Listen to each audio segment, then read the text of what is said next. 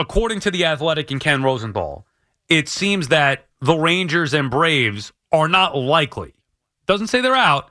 Means they're not likely. Meaning DeGrom is going to have a high price tag.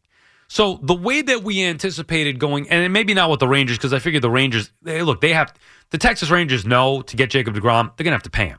Atlanta, maybe because it's close to home, maybe because there were reports about DeGrom wanting to be there, maybe they would give him less. I think in a perfect world for DeGrom, and this is just me doing the math, I bet DeGrom wants the most money from, let's say, Atlanta. Potentially Texas, but he wants the most money from those teams. Problem is, those teams are not going to be able to give him the money that the Mets could go out there and give him. So will he want the most money? Will he want to take less and play elsewhere?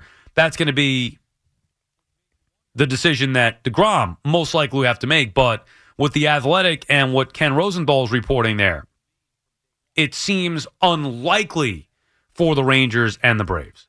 Now, if that's the case, you tell me. And there's always some mystery team that's going to go out there and spend, but who's going to spend more money on DeGrom than the Mets?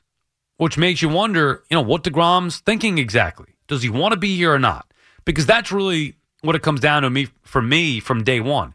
If he says to the Mets, this is where I want to be, I think the Mets are prepared to make him a substantial offer. Nowhere else does it say, well, this team is ready to make uh, a substantial offer. And we'll find out how bad he wants to be here. TuneIn is the audio platform with something for everyone.